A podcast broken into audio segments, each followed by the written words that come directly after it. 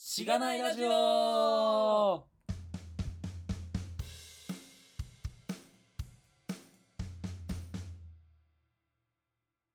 音楽入ってましたね。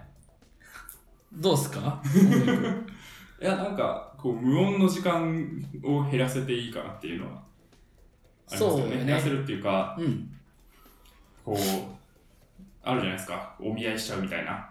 それがなんか、間が埋まるみたいなのいいと思うんですけど、なんか、あれですよね。てってってで、ずっとこう続いてると、次第になんか、うわーってなる気がする。そう、あのーえー編集しているときは、まあ、あの、無音状態で編集して、はい最後につけて、で、まあ、なんかちょっとだけ聞いて、ああ、なるほど、こんな感じでいいかな、みたいなんで出したけど、うん。えっ、と、ずっまあまあ、そっから、えっ、と、アップロードして再度聞いてると、ちょっとこう、はこれはなんか、何かに洗脳されそうだぞ、みたいな 感じになったんで、まあ、ちょっと調整が必要かなっていうところは、あそうる、ですね。ま あ、でうも、んこれが癖になるみたいな人もいるかもしれないん で、その時は、シャープしがないラジオでつぶやいてもらうというところで、 そうね、まはい、紹介します。あ、 はい。このポッドキャストは SIR の SE から Web 系エンジニアに転職したんだが楽しくて仕方がないラジオを略してしがないラジオです。題名の通り、SIR から Web 系に転職したパーソナリティのズッキーと、ガミが、近況を話したり、毎回様々なテーマで議論したりする番組です。しがないラジオでは、フィードバックをツイッターで募集しています。ハッシュタグ、シャープしがないラジオ。ひらがなでしがない、カタカナで、ラジオでツイートしてください。感想、話してほしい話題、改善してほしいことなどつぶやいてもらえると、今後のポッドキャストをより良いものにしていけるので、ぜひたくさんのフィードバックをお待ちしています。はい。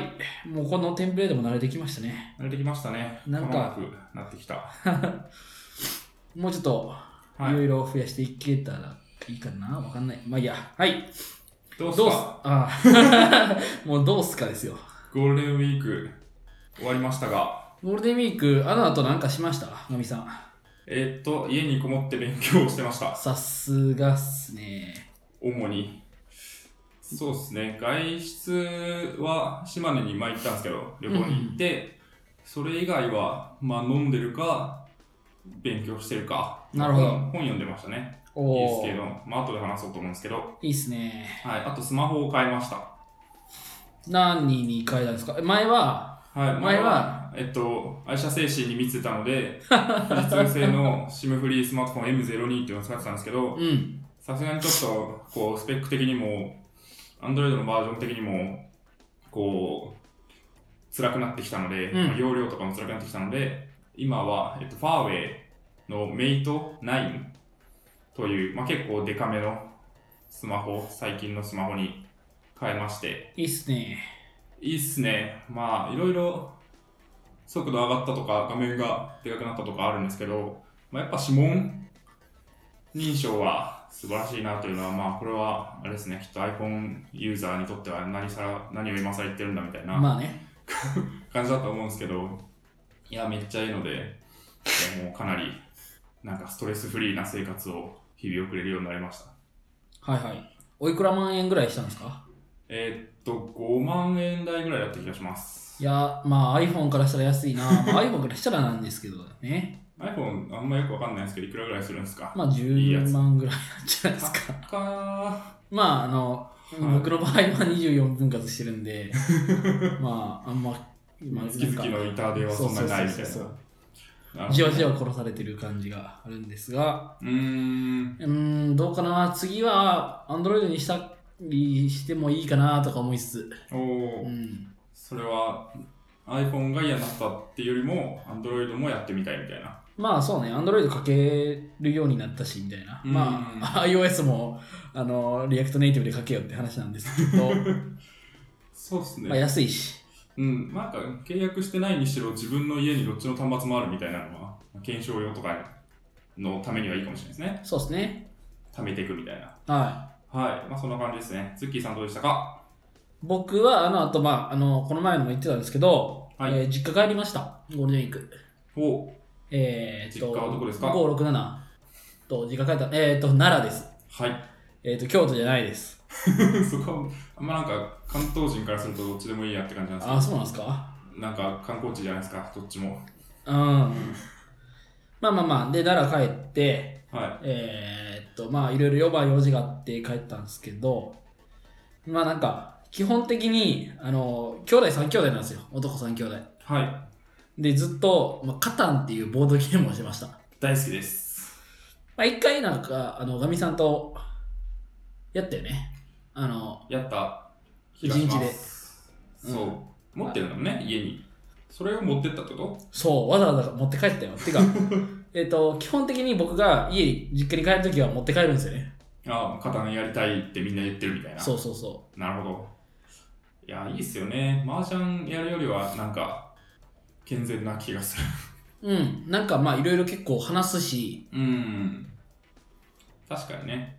麻雀はなんかこう、騙し合ってる感じがするんだけど、カタンは同じフィールドを見ながら、うんうん頭を こう悩ませたりとか、たまにこうカードの交換とかができるんで、交換のために話し合ったり、協力したりとかもするんで、なんか、いい気がする。家族がやるボードゲームとしては。うん。まあ他にもボードゲームやりたいなと思いながら、まあ、あの、はだなんかでもこれって導入するのが大変じゃないボードゲームってなんかあのこれやろうよっていうのはいいけど、やったことがある人がちゃんと説明して簡単に分かりやすく。 そうなんですよね。僕、会社のボードゲーム部の部長で、 なんすかそれ。知らなかったですかなんか聞いたっボードけゲよ。ーム部の部長をやってて、まあ僕が入った時に立ち上げたんですけど、うん。まあ、僕はそんなにボードゲーム全然カタンとドミニオンぐらいしか知らなかったんですけど、ほうほなんか同じタイミングで入ったエンジニアの年上の人がガチで前職でボードゲーム毎日やってるみたいな人で、う。毎日ものすごい前数のボードゲームを知ってて、はいではその人い。いいながなんか最初にこうこうこうこういうルールですよっていうのを説明してみたいなやってほう。うちなんか普通20個とか30個とかあるんですよボードゲームその人が持ってきたりとかもう一人なんかすごいハマっちゃった人がいて、ま、毎回なんか新しいの買ってくるみたいな 人がいてえ月1ぐらいでやってんすかえーっとですね毎週やってます毎週いいなぁ。いや昼休みやる週と夜やる週で会社でオフィスで毎週やってますねそっか、カターンやったら、ちょっと昼休みではできないよね。うん、まあ頑張れば、1時間、慣れてる人だったら1時間ぐらいで、そうっすよバーってね。やれば終わるんで、まあギリギリぐらいかなって感じですね。で、まあ、それ以外多分、なんか15分で終わるやつとか、20分で終わる、あの、うんまあそのぐらいのやつもあると思うんで、ありますね。まあ、それやったらいいかなっていう感じですうね。ん、ボードゲームっていうよりはまあカードしかないやつとか、あ、そうね。あゴのキ、ブリポーカーとか、 あ、はいはい。あそのの辺で、すえーっと、ボードゲームというよりは、うん、アナログゲームうーんっていうのかな。というのかな、多分。うん、まあ、ちょっと面白いっすよね、つって。いいっすね。カタンの次のやるゲームって迷いますよね、でも。そう、カターンが結構、もう、なんか、デファクトっていうか、デファクトっていうか、あの、まあ、有名すぎて一番有名で、かつ初心者も楽しめる感じの。そうね、なんかゲー結ム構いろいろ複雑感あるけど、一回覚えたら、う、うんん、他特に複雑な、えっ、と、ルールはないし、そうですね。毎回フィールドが変わるんで、あ、何回やっても楽しいね。そうなんですよね。その時々のフィールドで楽しめるっていうのがありますよね。まあなんかドミニオンとかなんていうんですかね。二あ回あ、はいはいはい。わかりますわかります。はい、期待してます。何をえ家族ボードゲームの変遷について聞くのを。ああ、確かに。 うん。はいえ、なんか、あのーしがないラジオオフ会ボードゲーム大会みたいなのしたくね。それはしたいけど、ボードゲームなのかっていう話がありますね。ああ、こう登録えなんかし登録なんな登録なのか、あるいは、なんか知らない人が来るんであれば、こう普通に話したい感はあるというか、いや、まあ、それした後の飲み飲んだらいいんじゃない泊まりですね、そうなると。確かにです、あの、まあ、 あの、妄想なんで、無視無視してください。はーい。 で、まあ、ゴールデンウィーク、まあ、それ、いろいろ、まあ、用事があったのと、まあ、ボードゲームしてたのと、で、まあ、ちょっと本も一冊読んだんですけど、はいで、えっと、一番時間を費やしたのは、あの、リアクト反省会っていう、まあ、ほ昨う日あったんですよ。5月10日はにあったリアクト反省会、ウォンテントリーでの、うんさんのオフィスであったんですけど、はいまあ、それに登壇、L、えっ、と、あれは何 ?LT 枠い。うん何 LT 枠あの飛び込み LT 枠かなで登壇する予定があったんで、はい。それの、えっ、と、スライドを準備。作ってました。なるほど。このイベント自体はどういう趣旨のものなんですか反省したんですかそう、めっちゃいい反省会やった。えっ、と、反省会、リアクト反省会って、まあ、またリアクトかみたいな、あの、この、ポッドキャストのリスナーさんから、確かに、リアクトポッドキャストみたいになってますが。そう、まあ、もういいよ、リアクトみたいな。でもこう、今日はそんなリアクトの話しないんで、う。ん。うん。まあ、そういう、まあ、反省会やったんですよ。はい。反省会とは、まあなんか反省する回ですよ。なんかそう、運用、えっと、まあ、長い短いは置いといて、リアクトについて運用うんとかした。人たちが集まって、まあ、なんかこういうもんが、こういう風に困ったとか、まあ、これは良かったとか、を話し合って、えっ、と、次、じゃあ新しく始める人とか、うん。こういうリアクトの中でもこういうことしたいなって思って、やる人とかの助けになればいいみたいなのの、こう、共有の場みたいな。はいは tips とか、なその辺の共有の場みたいなところで、えー反省会でしたと。い。うん。なるほどね。まあ、その、リアクトを結構、本番で使ってみて、グッドプラクティスとバッドプラクティスがなんとなく溜まってきたよね、みたいな。そうそうそう。で、まあ結構多かった話題としてある挙げられるのが、自分のチームに、えっ、と、新しい技術を導入するっていううん。ところ。で、その中でリアクトってどうでしたかっていう話が、まあ多かったと。はい。で、まあ、えっ、と、リアクトの前ってさ、まあ、どういうフロントエンドがで開発されてたかっていうと、まあ、jQuery うん。であったりとか、バックボーンはい。であったりとかするじゃないですか。うん。まあ、なんか、そういう MVC フレームワークを使うのか、まあ、jQuery を使ってどうもいじっていくのかみたいな、そういう感じだったと思うんです。で、ざっくり思ってて、まあ、僕、うんやったことなんで知らないですけど、なんとなくの印象ではそうですね。うん。なんかそういうチームに対してリアクトって、まあなんかちょっと、初めはなんか初見ご、初見ちょっとうってなるみたいな、うーん。よねみたいな。じゃあどういう風にしましたかみたいな。なんか一人は、あの、ひたすらスラックでリアクトについてつぶやくみたいな ことを言ってたりとか、なんかトイレでリアクト、リアクト、リアクトみたいなことをつぶやいて、みたいな。で、今冗談ですけど、まあそうなんか、なかなか大変でしたと。はで、まあ、なんかその、えっ、と、僕この前言ってたんですけど、まあ、社内向けのチュートリアルとかい。うん。を作ったりしましたよ、みたいな話とかもあったりとかして、まあ、なんかそういう、えっ、と、チまず一個、えっ、と、話題としては、チームへの導入のハードル、導入っていうのが、まあ、なかなか大変だよね、みたいなうん話がありましたと。で、他にも、まあなんか、その、うん、えっ、と、まあ、リアクトを導入するには、技術的な話で、はい。まあいろいろあって、まあ、なんか、その環境構築であったりとか、テストであったりとか、うん、うん。えっ、と、その他、なんか、うーんと、ライブラリ群、まあ、イミュータブルなのか、ローダッシュなのか、アンダースコアなのか、みたいな、うん。話とか、まあ、リダックスフル、フラックスフレームワークはどどういうふうにま、まず使うのか使わないのか、どういうふうに使えばいいのかみたいな話、みたいなのをこう、えっ、と、まあ、ざーっと、あの、整理してみたみたいな人がいたりとか、あとはパフォーマンスチューニングししてみたみたいな。で、はいこういうふうにしたらいいよみたいな tips がバーッと紹介されてるみたいななんか本当にこうリアクトについて、マジで、えっと、良かった悪かったみたいな生の声が初めて聞いたんで、うん。すごい勉強になったし、良かったんですよね。うん。は確かに、まあズッキーは社内で初めてこう、リアクトを、まあ、さ触ったというか、ちゃんと、こう、勉強してい。、そうそうプそロダクう。トに落とし込むっていうところをやったから、う特にん、その社外の、社内にはそのリアクトについてもっと知見のある人っていうのがなかなかいなくて、それを社外に、本当にリアクト使ってきた人の、そのなんか苦労話とか反省を聞くのがかなり勉強になったみたいな。そうっすね。で、さかさらにその中で僕自分が話したわけじゃないですか。うん。で、その冒頭で、まあなんかちょっと、まあそういう経緯があるので、なんかすごい不安に思ってる毎日ですと。うん。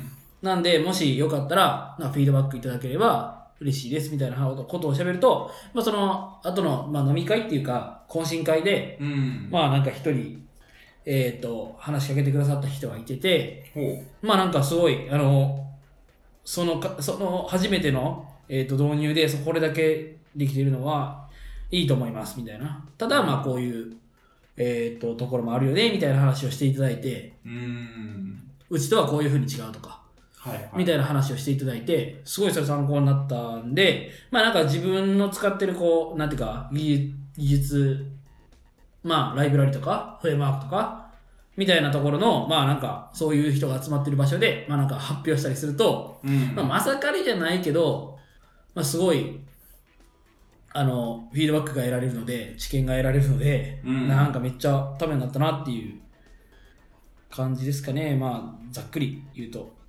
確かにいいですね、まあ、自分の中でこう常に使っているもの仕事で使っているものっていうのがあってそれを持ち寄ってなんかみんなで知見を共有し合うみたいなのはすごい有意義な感じがして、まあ、割と言語レベルとかになると、まあ、Node.js とか Ruby とかそういう単位になるとそもそも全然やってること違うっていう話になったり、まあ、レイヤーが低くなったりするんだけどそうリねア。クトレベルとかうん。まあ、そのフレームワークのレベルであれば、割となんか似たようなことを違うやり方でやってるっていうケースが多くなりそうで、学びが多そうだなっていう。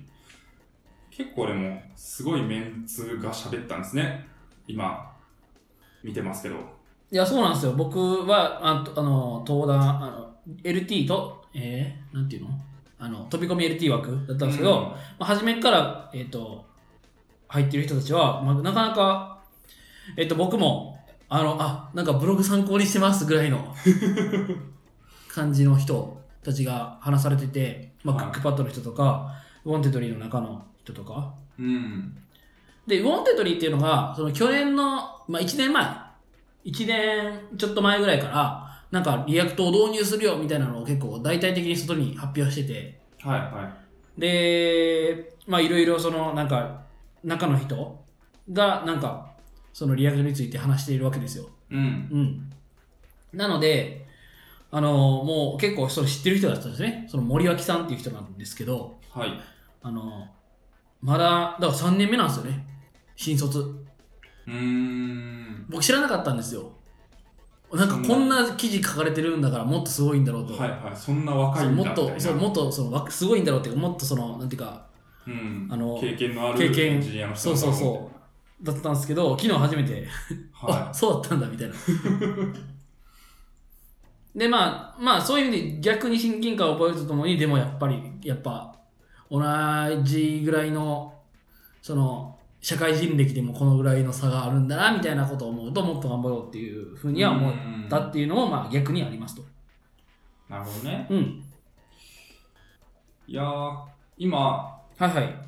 リアクト反省会ってググって3番目に出てきたブログを見てたんですけど、はいはそこの飛び込み LT 枠のメモのところにしがないラジオって書いてます。い。ああ、あのーちゃんと,、えーと宣伝してきましたよ。ありがとうございます。えーそうっす。ああ、結構、はいはい。あの結構聞いてる人いたんじゃないですかその聴衆は多いですよね。何百人とか。いやいや、そそんなことなくて、そんなことあそ60んなもん弱ぐらいかな。うんなんか、まあ、そんなにすごい多く入れるスペースじゃないっていうのと、はうん、でもなんかね、140人ぐらい応募で、抽選で50人。い。うーん。で、まあちょっとプラスされて60人ぐらいはいかはなっていう感じしでしたね。い。うん。結構だから。そうですねう。ん。で、しかもその、そんだけしか人数いないのに、うん。えっ、と、ツイッターのトレンドに、あの、シャープリアクト反省会っていうのがおー。トレンドになってたりとかして、結構だから、ちゃんと発信力がある人とか、うん。ちゃんとウェブエンジニアしてる人 が多く参加されてたのかなっていう。なんか結構そのリ,、まあ、やリアクトの盛り上がりを感じたなあっていう うん、いいっすね。その流れに乗っかってしがないラジオも 広まってきていいですね。うんいやそうそうそうやっぱね地道にこう宣伝していくっていうのがいいんじゃないかなと思確かっに。てますよありがとうございます。はいまあなんかやっぱりまあさっきもちょっとちらっと言ったけど自分のこうやってやってたことっていうのがまあうん大枠は間違ってなかったっていうのがやっぱり非常に嬉しかったそれが分かって嬉しかったうんっ。ていうのはあるかな。まあ結構不安やったわけですよ。まあ、ずっと。まあ前から言ってたけど、そうっすね。あこれ合ってんのかなみたいな。うん。それをね、聞ける人が身近にいないっていうのそはうそうそうそうそ不安っすよね。う。で、リアクトネイティブを、まあ、ガミさんに、 ガミさんに、なんか俺が教えるみたいな感じになってたよ。はいで、さらに、えーリアクトについて、こう、後輩に教育する立場みたいな感じにもなってたうん。んですけど、なんか俺が教えていいのか と、まあ、ずっと思ってたわけですけど、うん。まあなんかそのは、えーと話しかけてくださった人も含めて、まあなんか、まあある程度は、えーっと、まあ、大きくは間違ってないうん、っていうのは分かった。反面、あのーまあさっきもちょっとちらっと言ったけど、えっと、ウォンテリーさんのインターンの方が、えっと、パフォーマンスチューニングをした話っていううん、。話をされてて、はい。それが結構僕も衝撃やったんですよ。うん。まあ、この人は東大の院生なんですけど、もうなんか、すごくて、すごくてとしか言ってないんですけど、なんか、何が知識、えっ、と、知識というか、うん、もともとなんかそのアプリエンジニアなんですよね。ネイティブの Java、え Android の。はで、その、なんかこの人の、その、スライドシェアじゃないわ。あのい。、スピーカーデック。スピーカーデックの過去のやつを見てると、普通にアプリのことでいろいろ書いてたりとかもするんですけど、はい。えー、と、じ、えー、と、それが JS をオンテドリに入ってやって、で、リアクトをやって、で、こういうパフォーマンスチューニングをしたみたいな話があって、うん。で、さんまあ、入ってまだそんな経ってないけど、そういうことをしましたみたいなの書いてあって、あーなんか、僕は言って今まで走ってきただけなんですよ。実装してきて、これは動くねっていう感じになって、まだそのパフォーマンスとか、この、早くするとかはっていうところまで手が回ってないんですよ。い。テストをうんめっちゃきっちりいい感じのフローに乗せるとかいうのも、ま、回ってなくてなんかやっぱもっともっといろいろやることあんなみたいなうんっていう、まあ気持ちが生まれたのも良かった、あ。なるほど。うん、結構パフォーマンスチューニングとかやると、あれですよね、機能とか画面を作るだけで精一杯な立場からすると、すげえことやってそうみたいな感じがする。ああそうねまあ、中身を見ると、その一個一個は、ああ、こうやれば速くなるんだねっていうノウハウがあって、それをそう実ね現してるってことなんだろうけど。うんまあそのノウハウっていうのがまあ主に主にというか基本的にリアクトに関してはこういうチューニングが有効だよみたいな話を、まあ、細かくしてくださってたので、うんすごい。い参考になって、まあ、こまあ、資料、後で、えっ、と、ショーノートに上げておきますけど、まあ、参考になったなっていう感じはしましたね。う。。うんやっぱもっともっとやることあんなっていう、はい。やっていきたいですね。はい。いいっすね。そういうのがあるのは。僕は Vue.js を会社で使ってるんですけど、まあはいはいそこまでゴリゴリ開発をしてるわけでもないし、導入をしたわけでもないので、なんかそんな Vue.js の反省会が仮にあって行ったとしても、そこまでこう、こういう苦労があったんですよみたいな話ができないんで、そういうのがあるのはなんかいいですね。ああ、なるほど。昨日、そういえば全然関係ないですけど、はあいのビューリアクトの反省会なのに Vue.js についてああの懇親会で熱く勧められ て、なんか Vue.js の方がそのデザイナーさんとの協業がしやすいって聞いたんですよ。リアクトより。はなんかその、まあどっちかっていうと、ゆえっ、と、うんまあそうだな昔ながらの、えー、とテンプレートに近いみたいな。い。うん。そうっすね。それはそうなんじゃないですかね。その Angular と、うん。まあ、Vue とかの方が、うん。えっ、と、そういうテンプレートに近くて、共有しやすくて、さらに、なんか、アンギュラーよりも覚えることが少ないから、うん。えっ、と、いいよ、みたいな。そこで悩んでんならね、君は、みたい なこと言われて、なんか、マジか。今更言われてもみたいな。ここでみたいな。うんっていうのもちょっと思ったりとか。そうですね。基本的にその HTML は HTML なんですよ。ビューの場合は。で、その中に、そのビューの、なんか、こう、属性が付与されてるみたいなはいは感じなので、い。うん。で、リアクトは、まあ、ちゃんとがっつり触ったことないですけど、割と JSX で、こう、渡していくみたいな。そう、JSX 気持ち悪いっ。ていうのが、うん。もう僕はもう JSX から入っ HTML、細かい HTML も JSX から入ってるんで、うん。なんか もうわかんないですけど、なんかやっぱそれが、はえいっと、わえっと、ちょっとよくわかんないみたいな人はうん多いんだよね、みたいな話はされてましたね。なるほど。まあ、そのコンポーネント化しやすいっていうのは分かりやすいのかなっていう気もしますけどね。そのかんないですけど、え、リアクトのコンポーネントって、JSX があって、それに当てる CSS、スタイルとかも同じファイルで細かくまとめられたりするんですかまあそうですね。あの、リアクトネイティブで知ってる通りです。うーん。っていうのは、まあ、わかりやすいかなと思いますけど、まあ、でも Vue.js も似たようなことができるので、まあ、確かに、覚えることとしては少ないし、まあ、本当の HTML を触ってる感が Vue.js の方があるのかもしれない。なるほど。うーん。まあなんかそう、 まあちょっとそういう話がされましたよ。で、まあ、はい。うん、そうね。まあ JS のフレームワークか、みたいな感じうー。うんんなんかそのリアクトファイバーみたいな話とかこの前言ってたじゃない、はい。でまああんまりまだ調べきれてないんですけどうん。えー、っとそういうなんていうか次のリアクトについての話はあんまりされてなかったんですよねむしろうん、まあ、反省会ですよね。そう反省会だからすごい反省会色が強くてうん。ああこれはいい反省会だったなみたいなうん。感じでしたはうい。んまあなんかこの「ウォンテッド」の人はまあなんかこういう次、まあ、何々反省会みたいなのもっとやっていきたいみたいなこと言ってたんでうんもし興味があればまあそういう自分の興味のある技術の反省会に行ってみてはどうでしょうかというえー、何反省会があったら聞きたいですかどうかななんだろう難しいななんかデザイン反省会するとか言ったけどねあーあ、それいいな。聞きたいな。非デザイナー向けのデザイン反省会と か、ちょっと聞きたいですけどね。それは聞きたいすごいなんか、こういじったら、こんなになんか、ユーザーの使いにくさが上がりましたみたいな。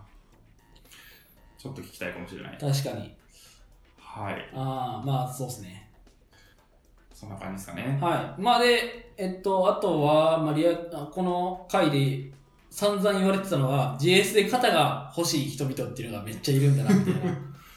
はあまあ、タイプスクリプトかフローなのか、うーん。みたいな話だと思うんですけど、はい。なんかまあ、次、リアクトとか、まあ、のを導入するんだったら、JS で新しいプロジェクトを作るんなら、まあ、どっちか入れるでしょっていう感じ。うんでしたそれがもう、共通認識としてなんとなくあるっぽいっすね。ぽい。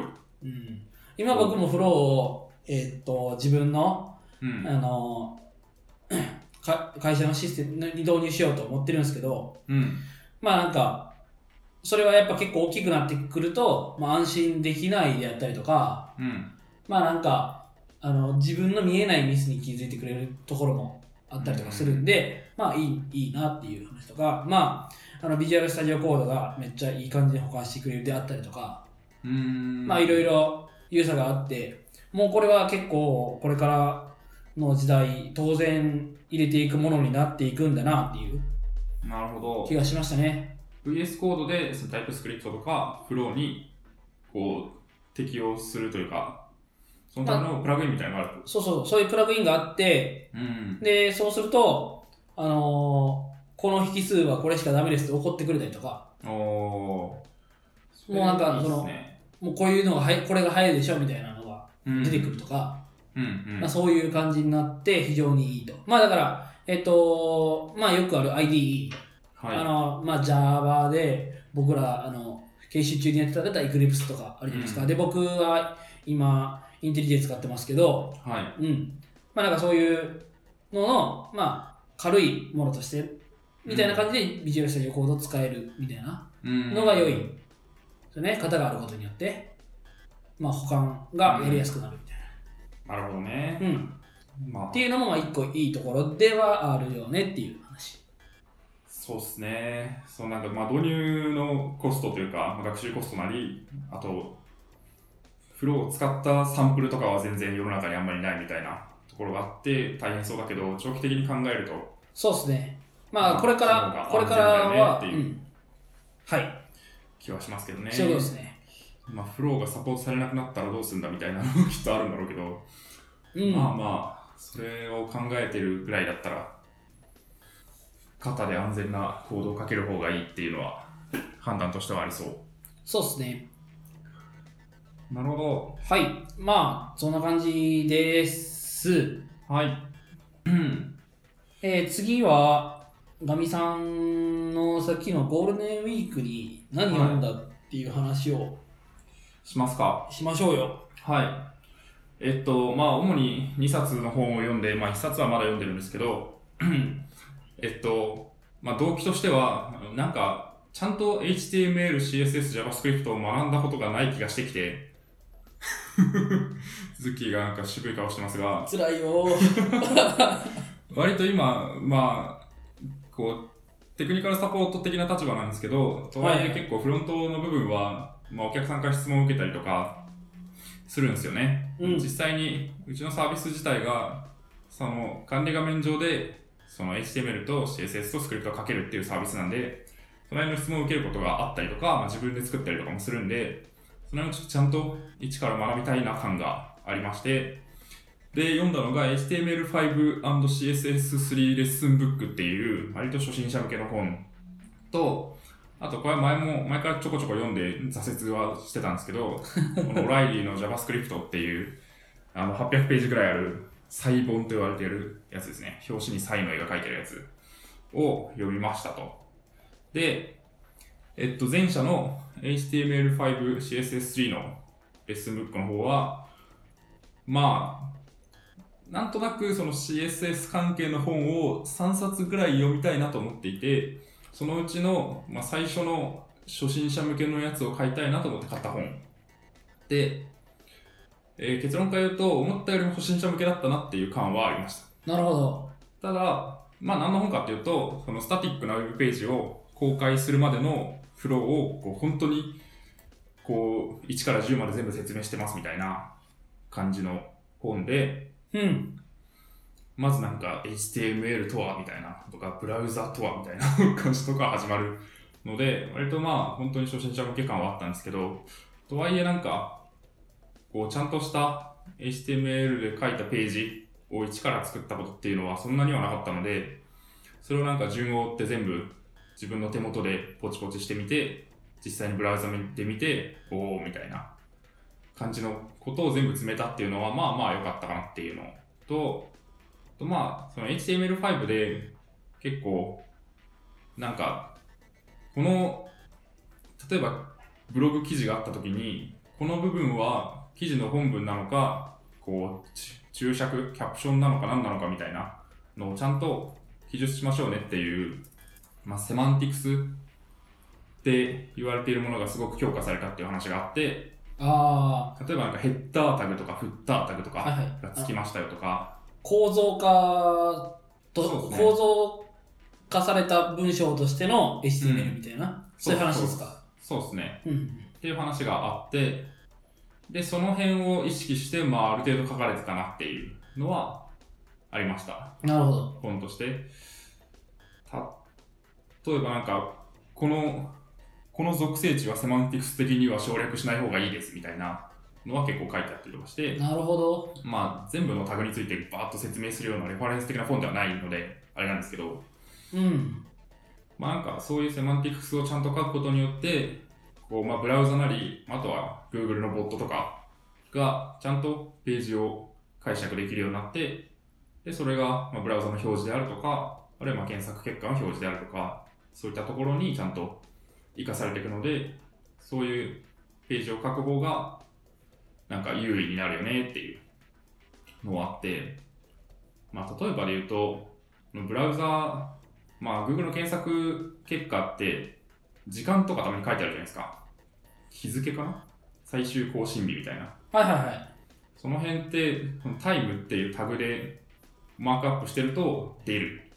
うーん。すよああー、はいはいはい。そういうことか。はい。多分出てないページももちろんあって、うん。でそれはそういうのが書いてないページだったりして、で、検索した時に、なんか、2008年の記事ですとか出ると、ちょっと押すのを躊躇するじゃないですか。うん。なんか古そうみたいな感じになるので、ちゃんと新しい記事であることを、検索結果に出すってなったら、ちゃんとタイムタグで、その更新日っていうのを囲まなきゃいけないですよね、みたいな感じの話があって、へでえ。まあ、そんな感じのことが、まあ、そんなに詳しくは説明ないんですけど、意識して書いてあったなっていうのはあったんで、まあ、そこは良かったかなっていうのと、まあ、結構、なんか細かいけど知らなかったこと、例えばウェブフォントをどうやって使うか、ブラウザごとの環境に依存しないようなフォントっていうのをどうやって使っていくのかとか、まあ、細かいこうスタイルの調整の仕方とか、画像を中央寄せにするにはどうすればいいかとか、なんかそういうことが、まあ、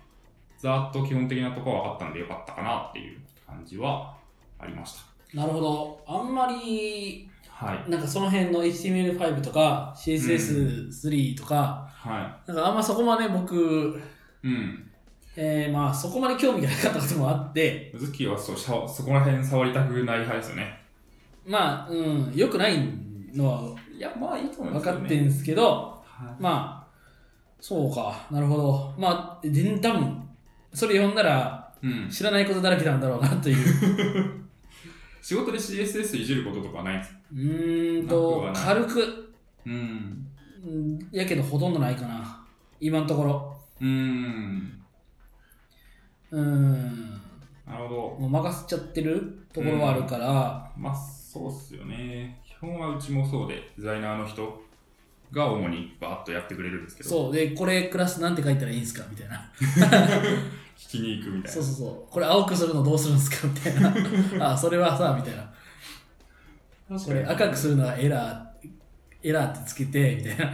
エラーのクラスをつけると勝手にそうなるようになってますよみたアいンな。ダーはいスコアエラーつけてみたいな、 はいはいはいはい。みたいなことを聞くとか、うんそのぐらいなんで、えそうっすね。いや、結構思ってることとして、ー、うん、あの、エンジニア界隈だと、割と、なんか、じゃあウェブページを作りますってなった時に、じゃあ、まずは、どの言語を使って、どのサーバー、どんなサーバーを立てるか考えようみたいな感じになりがちじゃないですか。はいはでもなんか世の中的に、なんかウェブページを作りたいってなった時に、割となんかスタティックなページで完結することってすごく多いんじゃないかなっていう気がしていて、い、なるほなんど。か、こう、知り合いが新しくなんかお店をオープンしたとか、会社を作ったとか、行った時に、全然そのテックな感じの人ではないと、行った時に、なんかページ作りたいんだけど、どうすればいいかなって聞かれたら、なんか、こう、人によっては、いやまず、Node.js を、エクスプレスを使うのか、Rails を使うのか決めようみたいな感じになると思うんですよね。うんリビルド的に言うとサラダチキン問題っていう問題があると思うんです けど、まあそれがあると思っていて、ただまあ実際にそんなただの企業ホームページとかお店のホームページとかぐらいだったら、普通に HTML、CSS、JavaScript のもう生のもの、スタティックなファイルを書けば大体進むんじゃないかなっていう気がしていて、なので、まあ、エンジニアと言っていて、まあ、いろんなこうそういう簡単なウェブページとかもさらっと作れるようになりたいなって思うと、この辺を知っておいた方がいいんじゃないかなっていう気がなんとなくしたんですよね。仕事に限らず。っていうのがあります。なるほど。はい。いやいや何を何を目指すかなんですけど。そうっすね。うん。まあなんか、うん、フロントやっていくんやったら、この辺もっと勉強してるよっていう感じなんで、はい。ちょっ と、はい、心にまあ。そうですね。最終的には、こう、HTML、CSS、JS に、こう、なるわけですもんね。まあどんね。なものも。はい。っていう感じする。ただまあこの本自体がまだフレックスボックスとか、まあ、ちゃんとしたレスポンシブデザインの話とかがなかったので、うん、結構古い本なんですかえっと、まあ、元、初版がすごい古くて、ただそれをなんか HTML5、CSS3 対応にしましたみたいなうーん、感じの本なんだと思います。なるほど。なので、まあ、そんなにこう元々の大きな構成は変えてないと思うんですよね。なので、まあ、その辺のモダンな CSS3 の話とかはまた別の本を読んでやりたいなと。最終的にはなんかオライリーの本とかがあるので、ちゃんと CSS もその辺を読みたいなっていう気がしています。はい。はい。あと、その、さっき言った、スタティックなウェブページを公開する手段として、この本では、まずその Google ドライブがもともとそういう機能を提供してたらしくて、へえ。ドライブに上げて、なんか公開のフローをちゃんと踏むと、なんか指定されたアドレスで、このページ見れるようになるみたいなのがあったらしいんですけど、まあ、結構前に廃止されてて、で、ドロップボックスも確かあって、それももうないのかななんかパブリックっていうフォルダに入れるとなんか公開されるみたいなのがあったんですけど、うん。それも廃止された2017年3月で無料ユーザーを廃止されたらしいはいはい。ので、あんまなかったんですけど、まあいろいろ調べたら、Firebase にそういう機能がありまして、で、それで、この本の、こう、フローを、この本のフローに書いてなかったんですけど、代わりに Firebase で公開をしてみてっていうのをやった感じですね。で、Firebase は本当に簡単で、まあ、その NPM、Node.js を入れなきゃいけないっていう以外は、本当に、それなんか、Firebase のコマンドラインツールみたいなのを入れて、で Firebase デプロイってやると、行くみたいなへ感じで、まあ Firebase 管理画面でプロジェクト作るとかあるんですけど、それだけで公開できたんで、いや、すごいな、みえ。うーたいん。な感じです。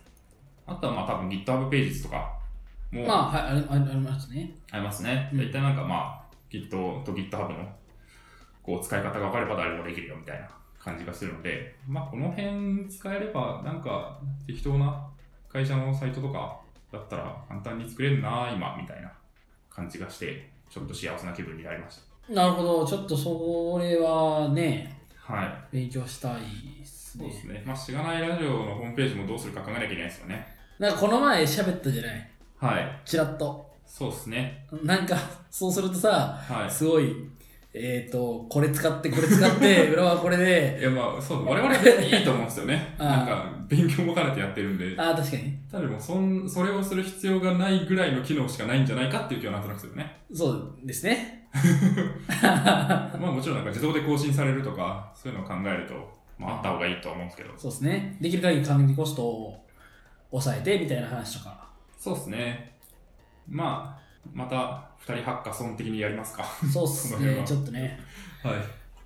そうしないとなんか、あの、これ聞いてくださいって言ってるけど、うん特にその URL もなくてみたいな。そうなんですよね。そう、のその今って状況サウンドクラウドの、はい。えっ、と、そのページを、の URL をはい。つけてるだけなんで、やっぱちゃんとしたいなっていうのはそうですね。ありましたね。来月までにできます。僕は何も言って ないです。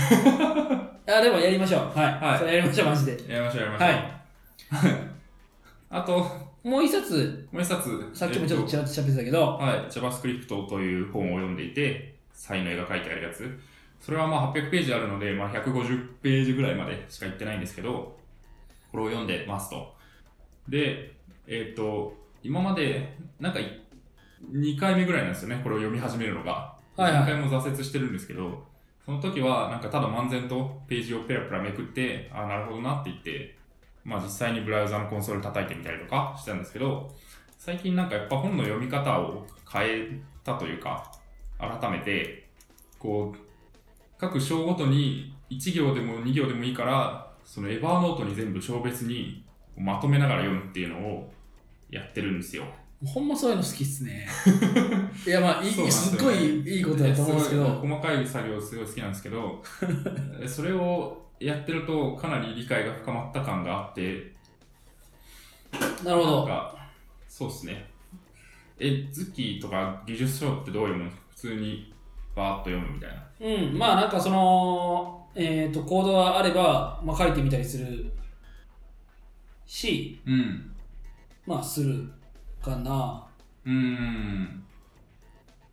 うん、なんかどっちかっていうと、僕は、なんかそのコード、まあそういう技術書読んだら、えー、ざーっと読んで、はい。えっ、と、それについそれでなんか作るみたいな。うん、めっちゃ簡単なものを作ったりできたら嬉しいかな、みたいな。うん、そんな感じなんですよね。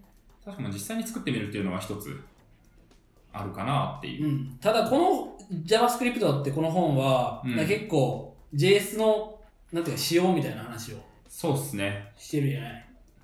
ウェブページを作ってみようみたいなノリではないですね。うん、ななんでオブジェクトとはみたいな。そうそうそう。ちょっとその辺難しいのかなと思ったり。まあでもなんか、うん例えば、まあ本じゃないけど、あのまあそういうな何かライブラリとか、えっ、と言語のやつを読んでると、うんまあそのもう完全にそれでい一個まるっとそのなんちゃらテストとかうんいう、えっ、とあのブランあのブランチじゃなくて、ディレクトリ作って、そこでもう,、もうなんかテスト1テスト2 .js とかを書はい。いて、もうなんかいろいろ実行していくか簡単な、えっ、と、まあ、2、30行のコードをひたすら生成していくみたいなことはするけどね。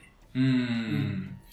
確かに、実際にコードが手元に残ると、あ、これってどうなってたっけっていうのを見に行けるとかね、そうそうそうそうそう。参考にするのに、ずっと覚えてられるわけじゃないので、そうやって残しながら読むっていうのは、まあ、同じなのかもしれないですね。そういう意味でなんかは。結構、地味に、その、その、なんていうか文法よりも、うん実行するのが難しかったりするじゃない、 うーん。あの、インタープリター立ち上げてみたいなの。そうですね。のそをの開発環境をそうそうそうそう。作るだけで一日終わったんだがみたいな。うん。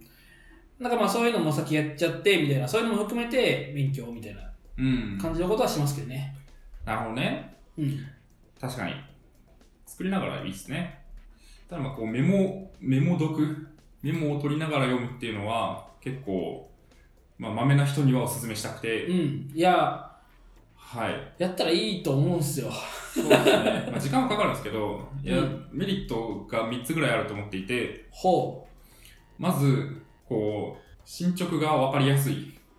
あそうなんか何章何々何章何々って書いてくんでそうエヴァノートの一つのノートにめっちゃこう文字が埋まってくんですよそれはなんかすごい読んでる感があって進捗生んでる感出るみたいなあ、なるほど。結構本読んでると途中でなんか心がなんか折れそうになるんですけどあなんかこんなにへーこんなに俺書いたなみたいな感じになるとモチベーション上がってくるみたいなのが一個あるのとあとまあ単純に後から検索できるっていうのがあって、まあ、なんか何の本で読んだか覚えてないけどなんかこんなことをこのメソッドについて書いてある本を読んだ気がするみたいな時にエヴァノートだと横串で検索できるんでこれエヴァノートだからなんですけど、まあ、検索できるっていうのとあと、最後が、なんか、メモる、どこをメモるかを考えながら読むと、なんか、どこが大事かを考えながら読むんですよ。自然と。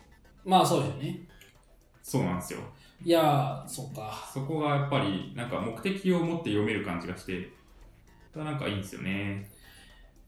漫然と読むよりは。まあ、これはなんか、人それぞれ向き不向きがあると思うんで、辛い時は辛いと思うんですけど、いや、やろうとすることあるんよ。はうん、全然続 かん。い。そうですね。二章いや、だから、うんその、多分、やけど、ほんまに数行でいい,、ういいよん、ね。そうなんですよ。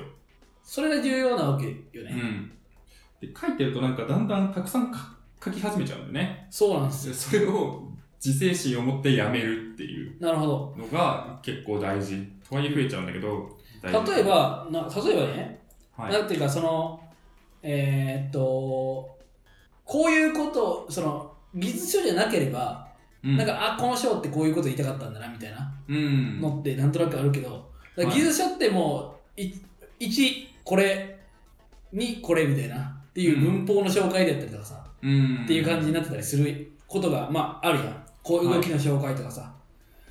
あのそうすると、まあ、そこでこう一個切切っちゃって、そこについて書いてたら、なんかあれ、おんもうなんかただ写経してるだけみたいな感じになったりするわけですよ。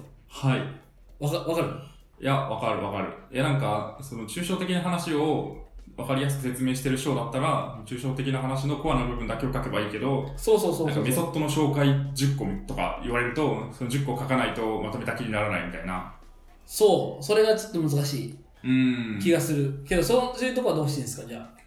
そこは、自分が知ってることは書かないっていうのはよくやります。なるほど。自分が知らなかったとか、あとなんか半年後に覚えてないような気がすることはメモを取るっていうことをしてますね。なのあで、完璧に全部残すっていうよりは、いやこれはもう当然のように知ってるから削ろうみたいな。うん。あくまでもこう自分のためのメモとして残すっうん。ていうのは考えてますが、なるほど。とはいえ削る、削る勇気やね。そう、削り受けは大事。とはいえ結構書いてる気がす る。長い章だと普通に、まあすごい1行短いけど、箇条書きとかも含めると10行とか、あ、でも10行なんだ。 2、4、6番、10そうですね、まあ、章っていうか、こう。だからこの細本で言うと、多分3ページとか4ページとかはあはおうあ。えでも10行か。うん短い気がする。そうですね。でも短いやつだったら普通に2行とか3行とかうん。で、こう、コアな部分というか、あ、ここは勉強になったなとか、あ、ここはこうだったんだって感心した分だけをさらっと書いとくみたいな感じですかね。いや、いいっすね。いや、僕も、ちょっと、はうん。だから、それをやることで、えっと、うん本が読めないみたいなのは避けたいけど、い。そうなんですよね。それで時間めっちゃかかるってなると辛いんですけど、逆にでも技術書の方がいい気がしますね。なんか、こう、普通の実用書とかでこれをやろうとして、ものすっごい時間がかかって、挫折したことがあるうん。ので、でも技術書だと、大体なんか、あれじゃないですか、そんなに抽象度高くないって言うとあれですけど、なんか、大事なことはこれですみたいなのがわかるんで、うん。まあまあいいかなっていう気がします。はい。まあ、あと、800-150ページぐらいあるので、ぜひ、面白そうな話題があれば、まあ、あるかわかんないですけど、うん。共有をします。はい。お願いします。はい。これは、いいっすかね。なんか、面白そうな話題を書いといたけど、そんなに面白そうじゃない気がしてきた。今の話に比べて。了解っす。はい。そんなとこです。はーい。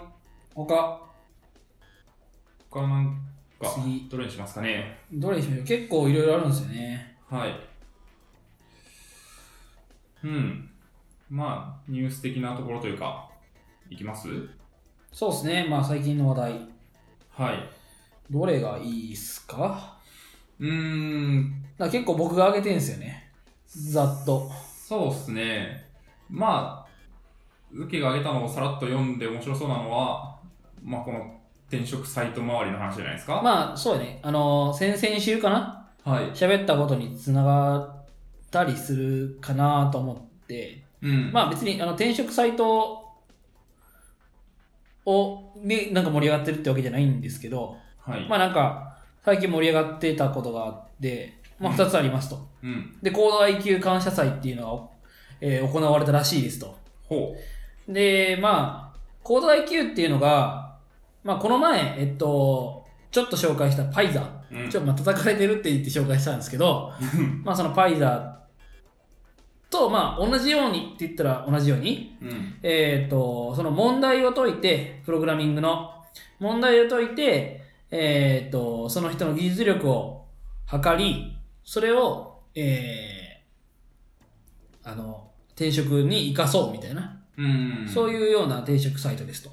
はで、まあ、それの、なんか、感謝祭っていうのは、これな、な、な、なんで、何が感謝祭なのかよくわかんないですけど、 まあ、なんかそういうのが行われてて、い。はい。まあなんか、あの僕らが、あのいい日々言っ ずっと言ってるリビルドの、にいつも出てる伊藤直哉さんはい。直哉伊藤さんが、はい。なぜ言い直したのかよく わかんないですが。直哉伊藤さんが、えっ、と、ちょっとゲストで出てたりとかはしたらしいですと。い。落合陽一ですよ。落合陽一さんっていうのははい。 VR の人ええあれですよ。あの、メディアアートですよ。あの、ニャニャニャラジオというポッドキャストがあると思うんですが、はいはいはい。そのゆずちんさんが言ってた、その、ゼミ、落合ゼミの人です。ピンとこない。ピ ンと。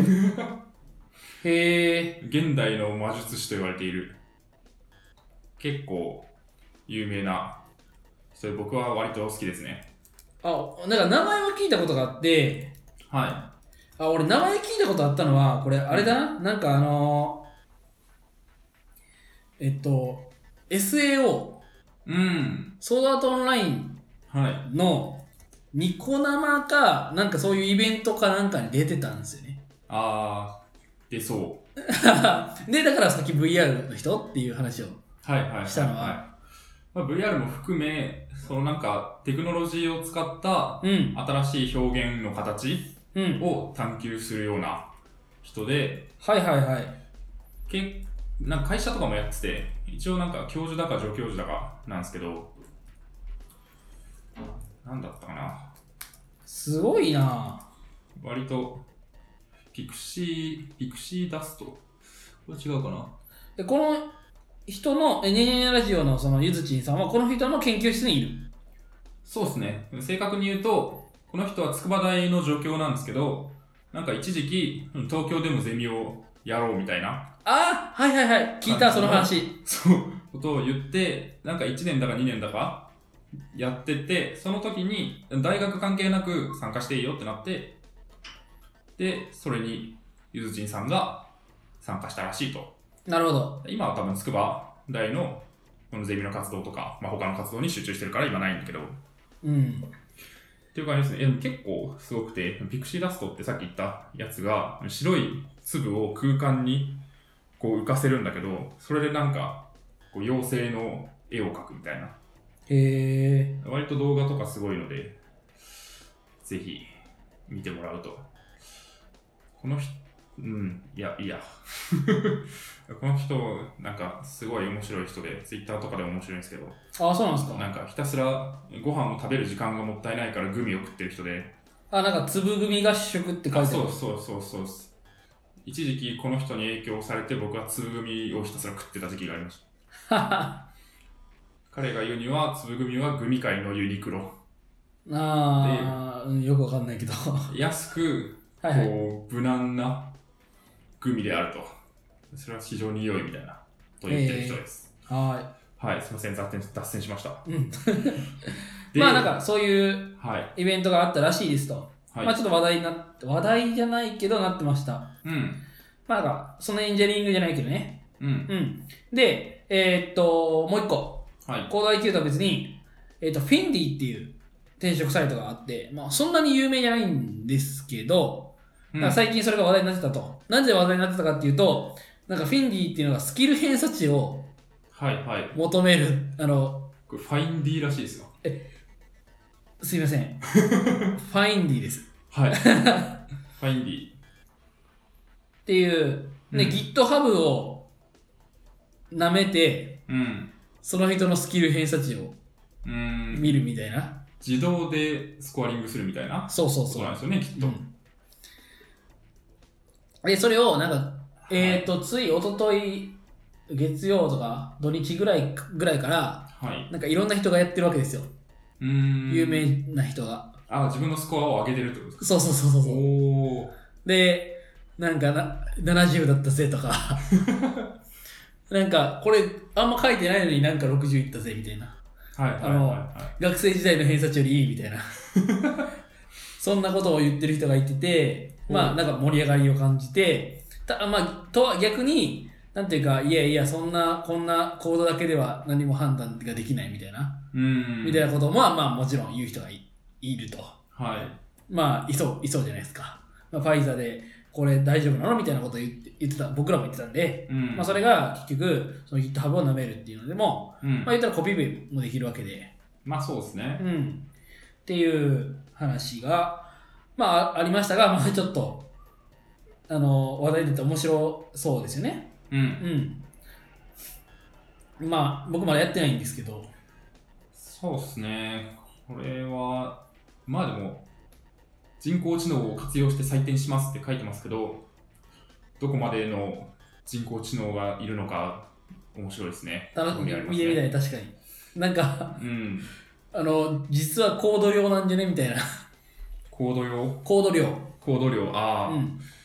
うん、そうっすね。どうなんすかね。そもそもなんか GitHub の公開してる API の範囲でしかできることが少ないんじゃないかっていう気はするけど、まあ、でもコードは別にあれか、スクレーピングとかすればそう見ね。れるのか。うん。まあなんか、えっと、うんしかも、えっと、この言語の偏差値みたいなの出るんですよね。あー結果。として。なるほど。だから多分そのまああの拡張子見てとかうーん。もし見てなんかそれのあのそういうスクレープっていうかをしてみたいな感じになるんでしょうね。うん、確かにね、拡張子見れば、どの言語かってわかるもんね、うん基本的には。うん、基本的には。うん。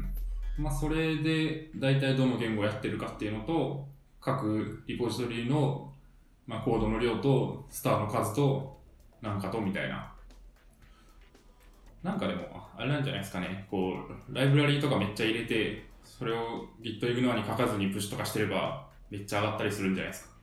わかんないですけど。それは、すご い。もうそれ、ハックかもしんないな。ノードモジュールズとかプッシュしてればいいんじゃないですか。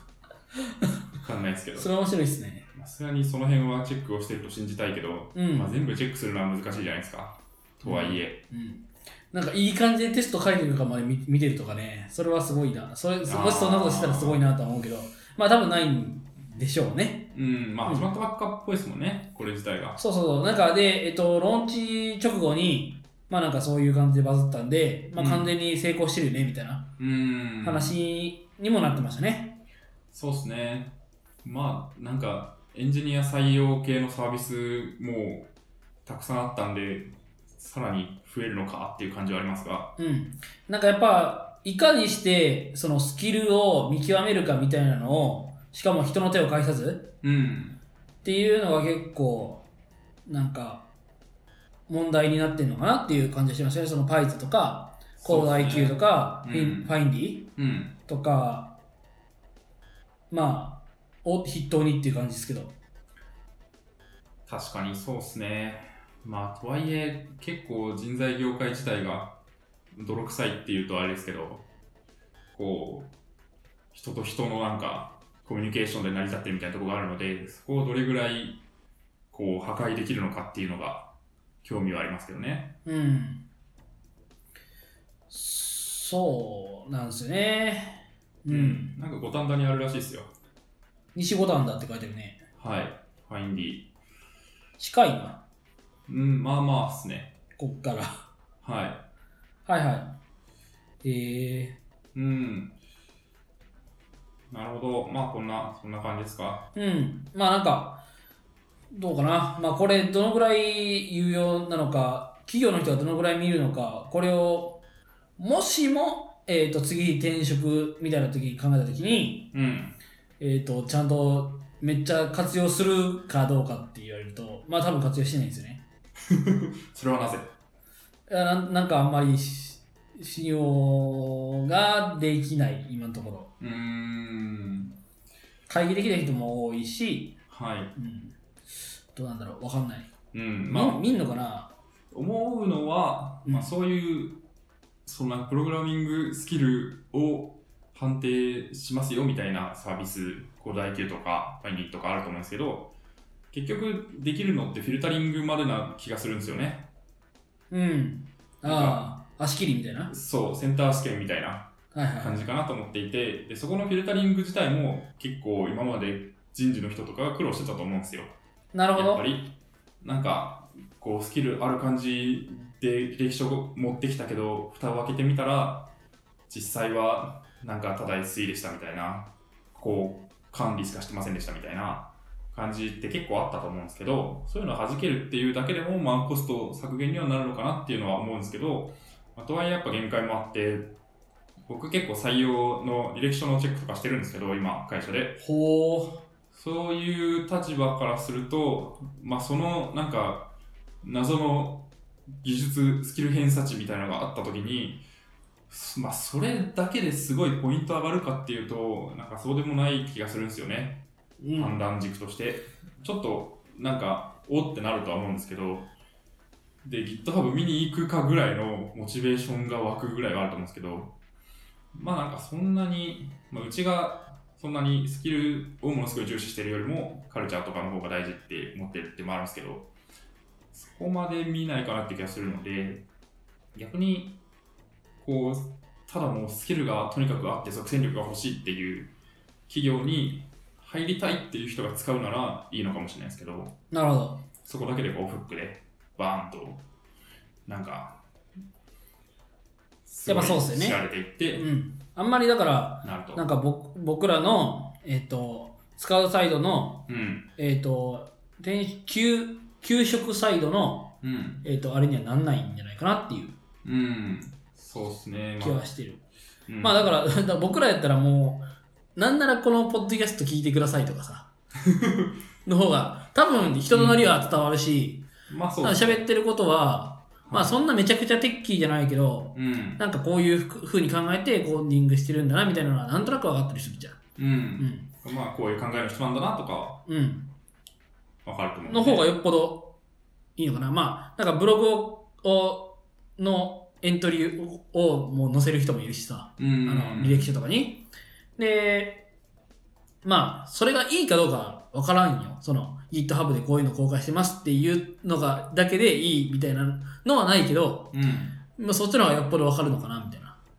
そうっすね。もう本当なんか、こう、一時的に技術者の不足を補うためにフリーランスを入れるとか、そういうんだったらまだいいと思うんですよね。なるほど。ただまあ結構長期的に付き合う正社員を取りたいってなった時に、まあどれぐらい参考になるかってわかんないですけど、うん。まあ、使いどころもあるのかな、やっぱり。うん、合う合わないはあると思いますね。はい本は当い。になんか自分の技術、こういう言語を使って開発がしたいから転職しますみたいな人も全然いると思うので、うん。そういう時はまあいいと思うんですけど、Ruby 俺こんな書けるぜみたいなのを示すっていう意味ではいいと思うんですけど、まあまあ、こう、なんですかね、万能ではない気はするかなーっていう。はい。まあ、そんな感じですかね。この転職サイトも、問題じゃない、転職サイトの実 は。そうですね、はい。こんな感じですかね。次。と、なんかありますか次話したいのでいいですよ。ライトな話題いきます。はい。疲れたんで。はい。 いや、まあ、時間もそこそこですし、そうですね。ライトな話題。はい。えー、っと、このスバ見たんすか はい。このスバを見ました。えーこのスバというのはです ね、この素晴らしい世界に祝福をというアニメがはいはありまして、い。はい。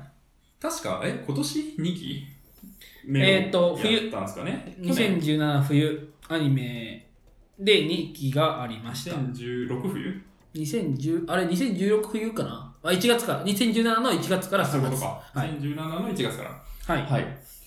やってたらしく、その時は特にそんなに見ようと思ってなかったんですけど、なんか最近になって、そういえばアニメとか見たいなと思って、で、Amazon プライムビデオを漁ってたら、そういえばなんか聞いたことあるなと思って、一期から見始めて、で、面白くて全部見たっていうはあはあ感じどうでしたかもう僕はもちろん全部見たんですけ どもちろんじゃないけど、まあ、全部見たんですよはい。はいどうですかえっとですね、いや、面白いです、まず。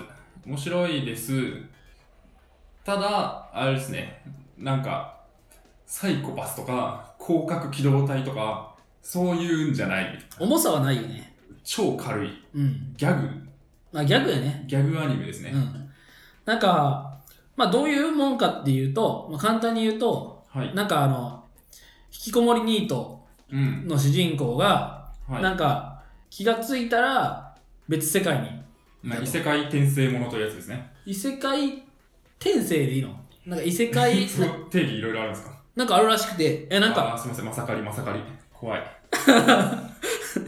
異世界なえ僕もあんま詳しく知らないんですよはい。ただなんか何やったっけねあの小説家になろうっていうあサイトあるじゃないですかあ。はい。はあれのなんか API のドキュメントを読んでた時期があったんですよはいでなんかそこでなぜまかだ結構そんなはいによくできた API でもないんですけどうん なんかえっと異世界転生なのか異世界なんだったかな何種類かあると。なんかに 2, 種類あって、何が違うねんこれと思ったんですけど、はあ。まあなんかそういう定義があるらしいですよ。まあそれは置いといて、そんなことどうでもいいんですけど、と。はまあそういう引きこもりニートが、えーっと、転生しますと。で、えーっと、なんかその転生の際に、なんか、えー、女神い。うん。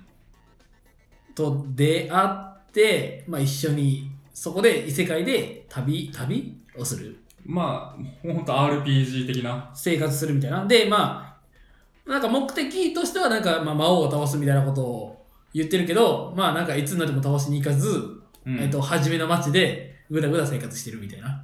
そそうっで、すそねの中で、なんか面白いややつが出てきて、みたいな感じの話ですね。そうっす。RPG 的な世界観の中で、普通に生活を営み始めてしまうっていうそうそうそ感じの。う。まあ、逆アニメ。まあ、なんか、あのーまあ、結構人気作なんですよ。まあ、面白いし、で、声優も強いんですよ。はいはいはいはあの、えーっと、まあ、特に女性声優が強くて、うんまあいいや。あんまり興味なさそうなんで、え興興味ありますよえっと、あの、その、女神はいが、えっと、ヒロイン、まあ一応ヒロインかなアクアさんアクアさんが、天宮そら、そら、そらさん。うーんえーっと、まあいろいろ有名な作品はあると思うんですけど、ほうで、えーっと、めぐみんはいめぐみんが、高橋、えりりええりリエりえはいでね、あのー、高橋りえ、りはいえは、さんは、あのー、最近で言うとリ、リゼロのおおヒロインの、えーっと、名前忘れた。えーエミリアさんエミリアタン。エミリアタンをやったりとかはいして、結構ブレイクしてる。うーんそうですねで、あのー、最後、えーっと、ダクネスお嬢様は、はいえーっと、カヤノさん。うんなんで、 か茅野さんって言っても、 いや、当然知ってるよね、茅野さんっていう感じで、今、茅野さんって言いましたけど、はあえまあ、茅野愛さんっていう、はえっ、と、もう、超絶有名な、い例えばえー例えば、何が一番その有名なのかな今ウィキペディアを見てますがえっ、と、えーまあ、いろいろあるんですよ、その、なんか、えっ、えーと、ノーゲームノーライフのはいヒロインとか、何なんか有名、有名よ、とりあえず。リライフのひしろさん見てない。はいはいニューゲームねはいあと、あの、冴えないヒヒロインの育て方、霞ヶ丘歌葉さんとか、はい知らないね。はい見てないです3月のライオンに出てるらしいああ、そう、3月のライオンのあの、お姉ちゃん、お姉ちゃん。あかりさんあかりさん、あかりさんはいはいとかもあ、結構出てますねもういろいろ出てるんですよね。あまあまと稲妻とかああ、なるほど。確かに。はいまあなんかそういう、う、まあ感じなんですよ。だからひ、えっ、と、声的にもすごいうーん方たちばっかり。あ、あと、そう、あの花の、えっ、と、うんメンマですよ。おおーはいはいはいはなんかそ、多分あの辺からブレイクしたんじゃないかな。確か。いなるほど堀江優里さんは言わなくていいんですかウィズああ、あの一応、まあ、 準レギュラーみたいな感じなんで。まあ確かにはい。そうですね。おお、なるほど。名前聞いたことある人が結構います。うん、で、えっと、えっと、福島淳っていう人が、はい。あの、ヒーローなんです。あの、ひえっと、えっはと、主人公なんですけど、い。はい、はじめ一瞬福山、え、福山えそうそうそう、 思ったんですよね。いや、まあこれはなんかアニメ好きな人じゃないとわかんないと思うんですけ ど、誰だよみたいな、どっちも誰だよみたいな感じだと思うんですけど、福山潤か。そう、福山淳はもう、まあ、有名で、まあ、例えばコードギアスのルルーシュとか、はいはいはいはい。やってたりとか、まあ、い,、まあ、いろいろ、いろいろあるんですよね。あの、はい、えっと、有名どころで言うと、暗殺教室の、あの、え先生もやってましたよね。うーあのん、ぬるふふとか言ってました よね。あ僕見てないんですけど、僕見てないですけど、ううん、ん、まあなんかそういうので結構有名ですよと。うんうんで、でその人なのみたいな思ったら聞いたら全然違ったみたいな。そうですね。うんなんか、なん他何の声してるんですかね。あんま僕も知らなかったんですよね。うん。大抜的な感じなんですかね。うん。でもラジオ面白かったですよ。あで、その、高橋理恵、理恵里が出てた、やあのパーソナリティのラジオなんですけど、まあよく来てて、あ、うん。えーっと、まあその二人漫才みたいな。うーん。のを展開してて、まあ結構面白かったなって。まあ結構その、なんか、えーそういう界隈でも話題になってたっぽいんで。はいはい。なるほどね。だから最近出てきた系の人なのかな、割と。弱虫ペダルとか、刀剣乱舞とかに出ているらしいうーん。ですが、坂本ですがは不良男子生徒っていう役名がないやつで出ている。いや、まあまあまあ、それはよくあるでしょうよってう。いうん感じですね。はい。まあ面白かったと。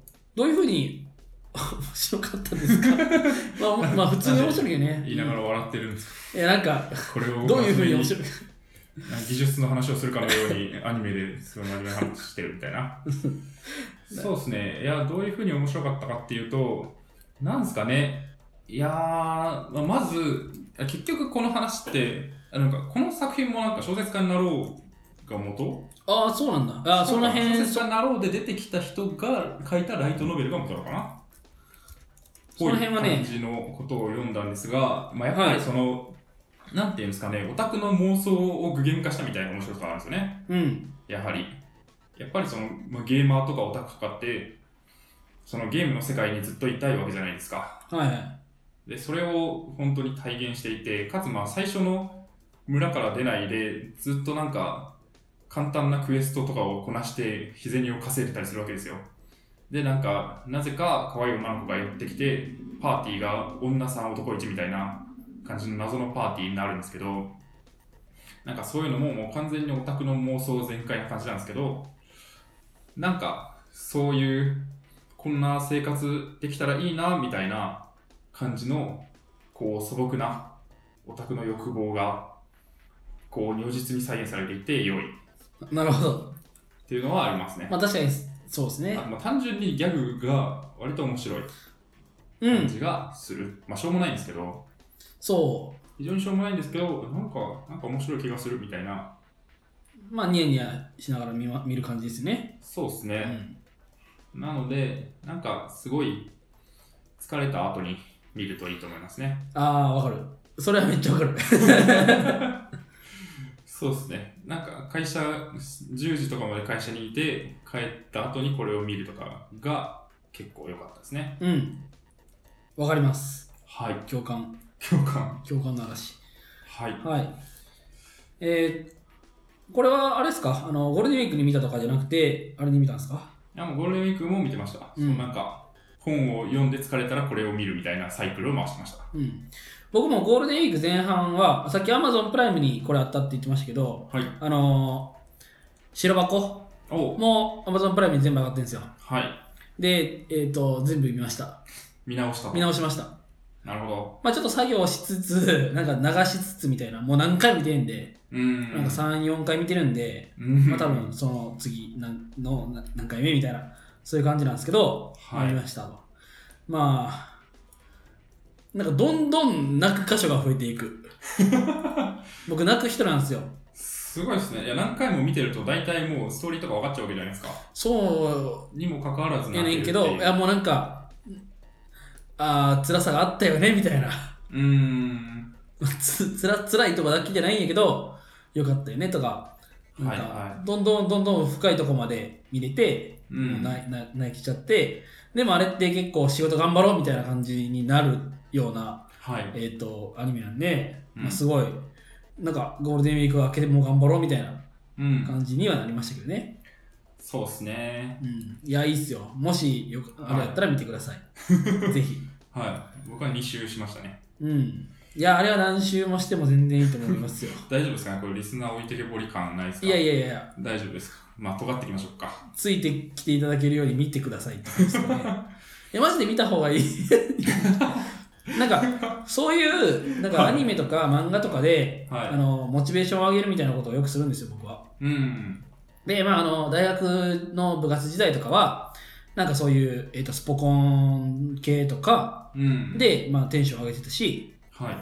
えっ、と、まあ、今やったら、まあ、さっきみたいに、その、このそばみたいに、なんかほんまポケーっと何も考えずに頭か空っぽにしてき見れるみたいなアニメも、まあ、その、なんていうか、ふリフレッシュのために見ることもあるけど、うん。なんか結構、あのーあ、こいつも頑張ってったら頑張ろうみたいな、うん。と、か、なんかこういうふうに思いを持って、いろいろ生きてる人がいるんだみたいなので、頑張る、頑張れるみたいなうん。とこもあるんで、まあ、そういう意味では非常に良かったですよと。うんうんうんううん。んなんかそういうのありますそういうアニメみたいなのとかって、どうですかねどういうふうに、はい。なあれで見見ますなんか、めっちゃ真面目な 話。真面目に話すとか、なんすかね。でも見るアニメを決めるときは、うん。そんなになんか考えないっちゃ考えないですね。こう、今こういう気分だからこのアニメを見ようとかは、そんなにやらないかもしれないですね。確かに、見始めはね、うんそうですね。ただまあ、見終わった後で、こう、ああ、なんかこう、こう、こういうアニメでこう、こう、こういう気持ちになったな、みたいなのはありますね。例えばまあ、それこそ、こう、仕事系の、花咲くいろはとか、白箱とか、その辺を見ると、いや、ちょっとマジ頑張ろう、みたいな感じにもなるし、あと、そうですね、割となんかまあ、広角機動隊とか、それこそ SF チックなアニメとかを見ると、割と、いや、今の現実はこうだけど、未来こうなるんじゃないかなみたいな、ああ、そういうのもあるか。なるほど思。考実験的な思いを巡らすみたいなのはあるので、まあ、どうしてもそのアニメっていう媒体自体が、まあ、なんかオタク文化の産物で、まあ、実際そういう、なんか女性蔑視的な発言もすごい、えっと、表現もすごいいっぱいあるけど、ただまあ、とはいえ、その中で得られるなんか感覚とか、まあ、もあるなっていう気はしますけどね。うん。ああ、なるほど。そういうのもあるね。うん。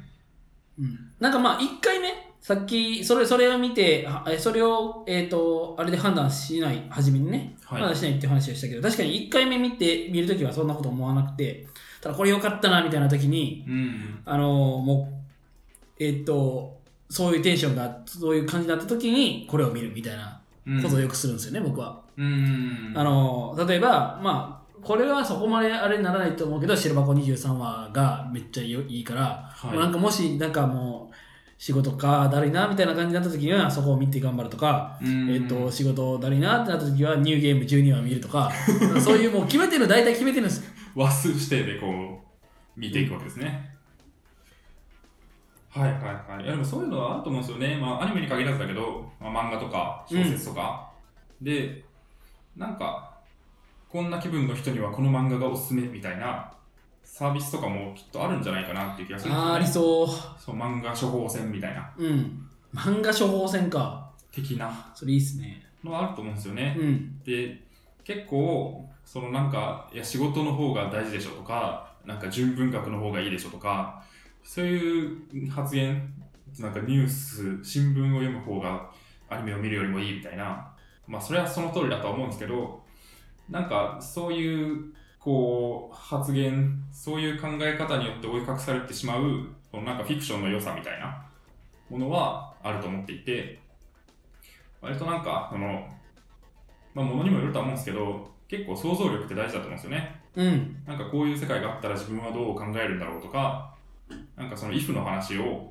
ちゃんと考えられる、そういう訓練を詰めるっていうのはいいと思っていて、なるほまあそういう意味だどと、まあ、すごい真面目な感じにもう落とし込んでるんですけどい、やすごいそういう、こんな真面目になるんだみたいなって思いながら聞いてるそういう感じで言うと、まあ、まあ、それで言うとやっぱ小説とかの方が想像力のトレーニングがいいと思うんです けど、まあでもとはいえね、アニメとか漫画とかでも、そういう部分は養われるし、うんまあアニメだからこそ描ける世界観みたいなのも、まああるとは思うので、まあなんか、あんまりいじめないでくださいみたいそうですねな感じがしますよね。別にアニメとか映画とかをはい何の区別もなく見てるだけなんですよねただ単にまあそうですね、うんそれがたまたまアニメだっただけっうんていう感じがする。うんアニメだから見てるって感じじゃないですよね。うんはい。はいまあちょっとなんか大丈夫ですかね。よくわからないまあ、尖っていきましょうよ。もこうのポッドキャストも、うんはいリスナーを置いてけぼりにしましょうよ。はい、まあそんなとこですか時間も時間ですけど、なんかありますそうですかね、まあ、大した話は、うーんあの上げてないんで、他まあそうですね。ニュース見てるんだとかを出すために、さらっと頭出しぐらいしてみます ?Hulu のドメイン変わったとか、 うん、変わったらしいでメすル。カリカウルというのが出たらしいとか。うん、これはね、うん。えー、っと、良さそうだよね。まあ、試してないんですが、まあ本とか CD とか、そういうエンタメ系なりなんなりにうん、まあ技術書とかもあるからエンタメじゃないのかな。うんまあ本とか CD に特化したメルカリうん、のアプリアプリ、が出た。はい、うん。売りたい。売りたい売り、うんまあ、売るものはあるでしょう。うん、ありそうだし、ブックオフとかなくなっちゃうんじゃないかなって気がしました。これを見て、うん、なんとなく。ブックオフはもう近い将来なくなるんじゃないかな、みたいなところはあるけどね。まず電子書籍が流行ってるっていうのもあるし、うん、そういうなんか数少ない、まあ、技術書とか、まあ、電子書籍で読みたくないような本も、いや、やっぱメルカリだよね、みたいな。マージンが取られない分、店舗がない分、やっぱ安く買えると思うんですよね。うん、メルカリで買った方がは返して、あと比べられるし、なんか一番安いやつをお知らせしてくれる機能みたいなのがあるらしいんで、い。へえ。そういうのがあるとやっぱ価格、そう、なんかあの、あれだよね。あの、本のバーコード読んで、あえっ、と、やるから、基本的にその、えっ、と、本を特定できるよね。あ、うん。で、その本で横断で検索して、どれが安いかみたいなの出せるから、うん、まあ、そういう、いうのでいいんですよね。はいはい、その、普通に、そのフリマみたいな感じで、フリマアプリみたいな感じで売るのではなくて、うん、えっ、と、そういう本を特定するから、うん、えーっと、そのなんていうか、出品 ID じゃなくて、その本のうん、 ID で特定するんで、まあ、この本はいくらが付けられてますみたいなのがざーっと出せるのかなまあ、使ってないんで、確ちょかっと、うん使おう使おうと思ってまだ使えてないんで、うん、このぐらいしか。かわかんないですけど、まあ、そんな感じなんで、そうですね、本の名前とかで検索かけると、ちょっと誤字があったりして検索できないみたいなうん。のがきっとありますもんね。うんきっとヤフオクとかだとそうなってると思うんで。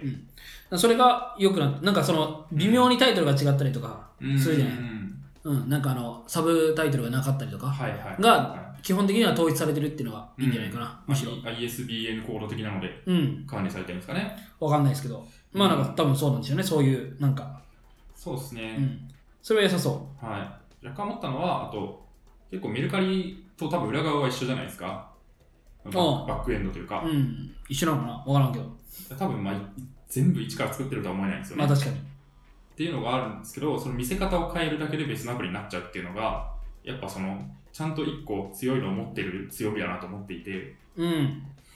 で、近い話で言うと、あのブッキングテーブルっていうアプリがあるんですけど、知はってますあ。聞いたことはある。あのリクルートがやってる、なんか飲食店あーはいはいはいアプリなんですはいはい、あのー、えっ、と、電話せずにそうですやねってくれるやつ。なんか、そうあの、あれ人手でやるってるらしいっていうやあつよね。そうなんですか。 そこまではあんま知らなかったんですけど、まあなんか電話でポチポチやると予約取れるみたいな感じのアプリで、たまに使うんですけど、一回それで予約した店から電話かかってきて、なんかうんホットペッパーで予約いただいた方ですよねみたいな感じで言われたんですよ。あブッー、キングテなーるブほルど。はいで予約してるのに。はい。だから多分裏側はそのホットペッパーの予約システムを使ってるんですよね。うん。で、店側からすると同じに見えてるんだけど、こう、エンドユーザーから見ると全く違うアプリとして見せてるっていうのがあるんで、そういうなんかインフラ、今インフラって言ったらあれですけど、プラットフォームを持ってるところは見せ方を変えるだけでなんか新規事業やってますみたいな感じが出て、いいなーっていうなるほど。確か感じがしました。に。はい。はい。それは、いい、いいかも。そう。そうなりたい。 はい。まあそんなもんすかね。あとは、まあ、なんか、昨日マイクロソフトはのいイベントがあったらしいですよね。まあ、ちょっとま、だ、あの、あんまり、ビビル。ド、ビルド2017。う。うんん。なんか、そこまで終えてないんで、はい。まあ、なんか、あったらしい。うなんか、、ビジュアルスタジオの 4Mac が、なんか、ローンチしたらしいとか、うん。なんだっけ、Azure Cosmos DB みたいなのが、うん Azure のクラウドサービスとしてやれやりましたみたいなのがありますけど、はい。まあ、あんま喋れないんで、はい割愛します。あんまりマイクロソフトを追ってません。あとスカイプ翻訳みたいな話もなんかちょっとバズおバズりそうなえー、うんのもあってそれなはんかやっ確かぱまあ各社そういう AI、えーサービス提供してるよねみたいな、うん。まあ、軽く思いましたがなんかきょえっ、と昨日のって言ったらあれか5月10日24時はい。 5月11日の0時うん。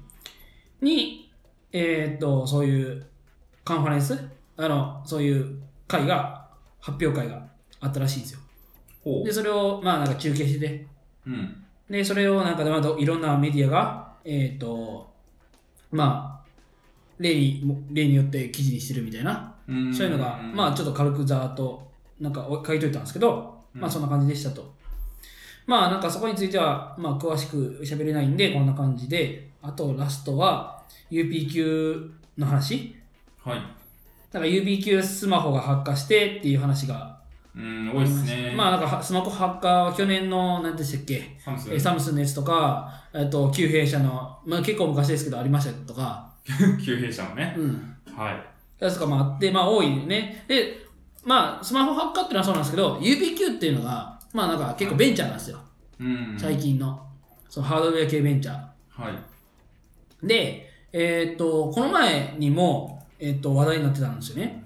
あのなんか、モニターディスプレはイが、えー 4K のディスプレイが出てて、だからそれのなんか、えーっと、画面描画が、なんか 60fps って言ってたのが、い。うん。違うか。えっ、と、120Hz 液晶って言われてたのが、60Hz でしたと。うん。で、なんかまあ5機、その使用書に5機がありましああ、なるほどた。ね。で、えっ、と、なんだっけ、なんか2000円くらいの金券を返して、それで対応したみたいなうん。話があって、はいやいやいや、ふざけんなみたいい。。な感じで炎上しててたんですよね。まあだから、だからそれが結構続いてるんですよ。まあ1ヶ月以内にうん。そういう騒動が続いてて、まあ、それはなんか報道されてなかったりとかもあるかもしんないけど、うん。まあなんか、えーっと、まあハードウェアって難しいねっていう話と、はい。まあこの UPQ っていうのは、うん。まああんま多分まだ聞いたことそんなにないよね。アップ級って読むらしいですよ。マジか。はい僕。もあの、あの、あれでしか見たことなくて、なんか見たことはありますね。この社長が中澤優子さんっていう、割と若めの女う性、んカシオの人かな元。へえ、あ、それは知らなかった。その辺のなんかインタビュー記事を読んだことがある気がします。うん。なんか、で、まあ、その、えっ、と、スタートアップ、いけ、なんかこう、ぐいぐい来てるスタートアップの一つみたいな感じで紹介されてたりもするんかな、イはメーいジとして。で、えっ、と、ただ、まあ、そういう問題が起こってて、本当にいいんですかみたいな、アップ級って書いてある、本当に。てか、カバの、そのホームページ行ったらアップ級って書いてあった。そうですね。なんかもう、あれみたいですね。製造は委託してるみたいですね。うん。で、その製造委託してるとこが、なんて読むんですかね、セレボ。ああ、セレボ。これあれですよ。立ちコマのはいはい、そうそうそうそうそう。わかるわかるわかる。動く、喋る、並列化する8分の1立ちコマを作ってるところですよ。はいはい、わかるわかる。はい。だから結局、セレボがあれなんじゃないですか。 どうなんですかね。まあなんかその辺についての対応も含めて、なん確かか、えとか、あの、そういう、まあ、あの、し信用がやっぱり、に。その、うんあスタートアップなんで、まあこれからなんですよ、長い目で見てくださいとはいえ、うんやっぱこういうハードウェアっていうのはなかなか、そういうのが許されないところにもあったりするよねとか、まあ、そうっすやりね。て難しそうだなっていうのが、まあどっちかというとね、その、あの、炎上とかいうよりも、そっちですね、僕が感じ思ったのは。うん。ハードウェアベンチャー難しいよねって感じですね。うん。はい。 まあなんか、すごい、えっ、と、もうバーっと、ざーっとなが舐めましたけど、まあそんな感じで。はい。あとはなんか、パルマーラッキーがコスプレしましたみたいな 話。まあいいんじゃないですかね。まあまあまあ、それはそんな感じで、ちょっと面白い。あの、あの、あの写真はなかなかの、あの、確かにインパクトがある感イじンでパすクけトどあったなっていうとこですかね。はい。はい。そんなとこじゃないでしょうか。はい。ちょっと、最後、駆け足になりましたが、はえー以上ですと。い。はい。はい。まあ、最後は、はい締め。はい。 しがないラジオでは、フィードバックをツイッターで募集しています。ハッシュタグ、シャープしがないラジオ。ひらがなでしがない、カタカナで、ラジオでツイートしてください。感想、話してほしい話題、改善してほしいことなどつぶやいてもらえると、今後のポッドキャストをより良いものにしていけるので、ぜひたくさんのフィードバックをお待ちしていまはい。お待ちしてます。す。はい。じゃあ、第9第9回、えー、エピソード9。ありがとうございました。ありがとうございました。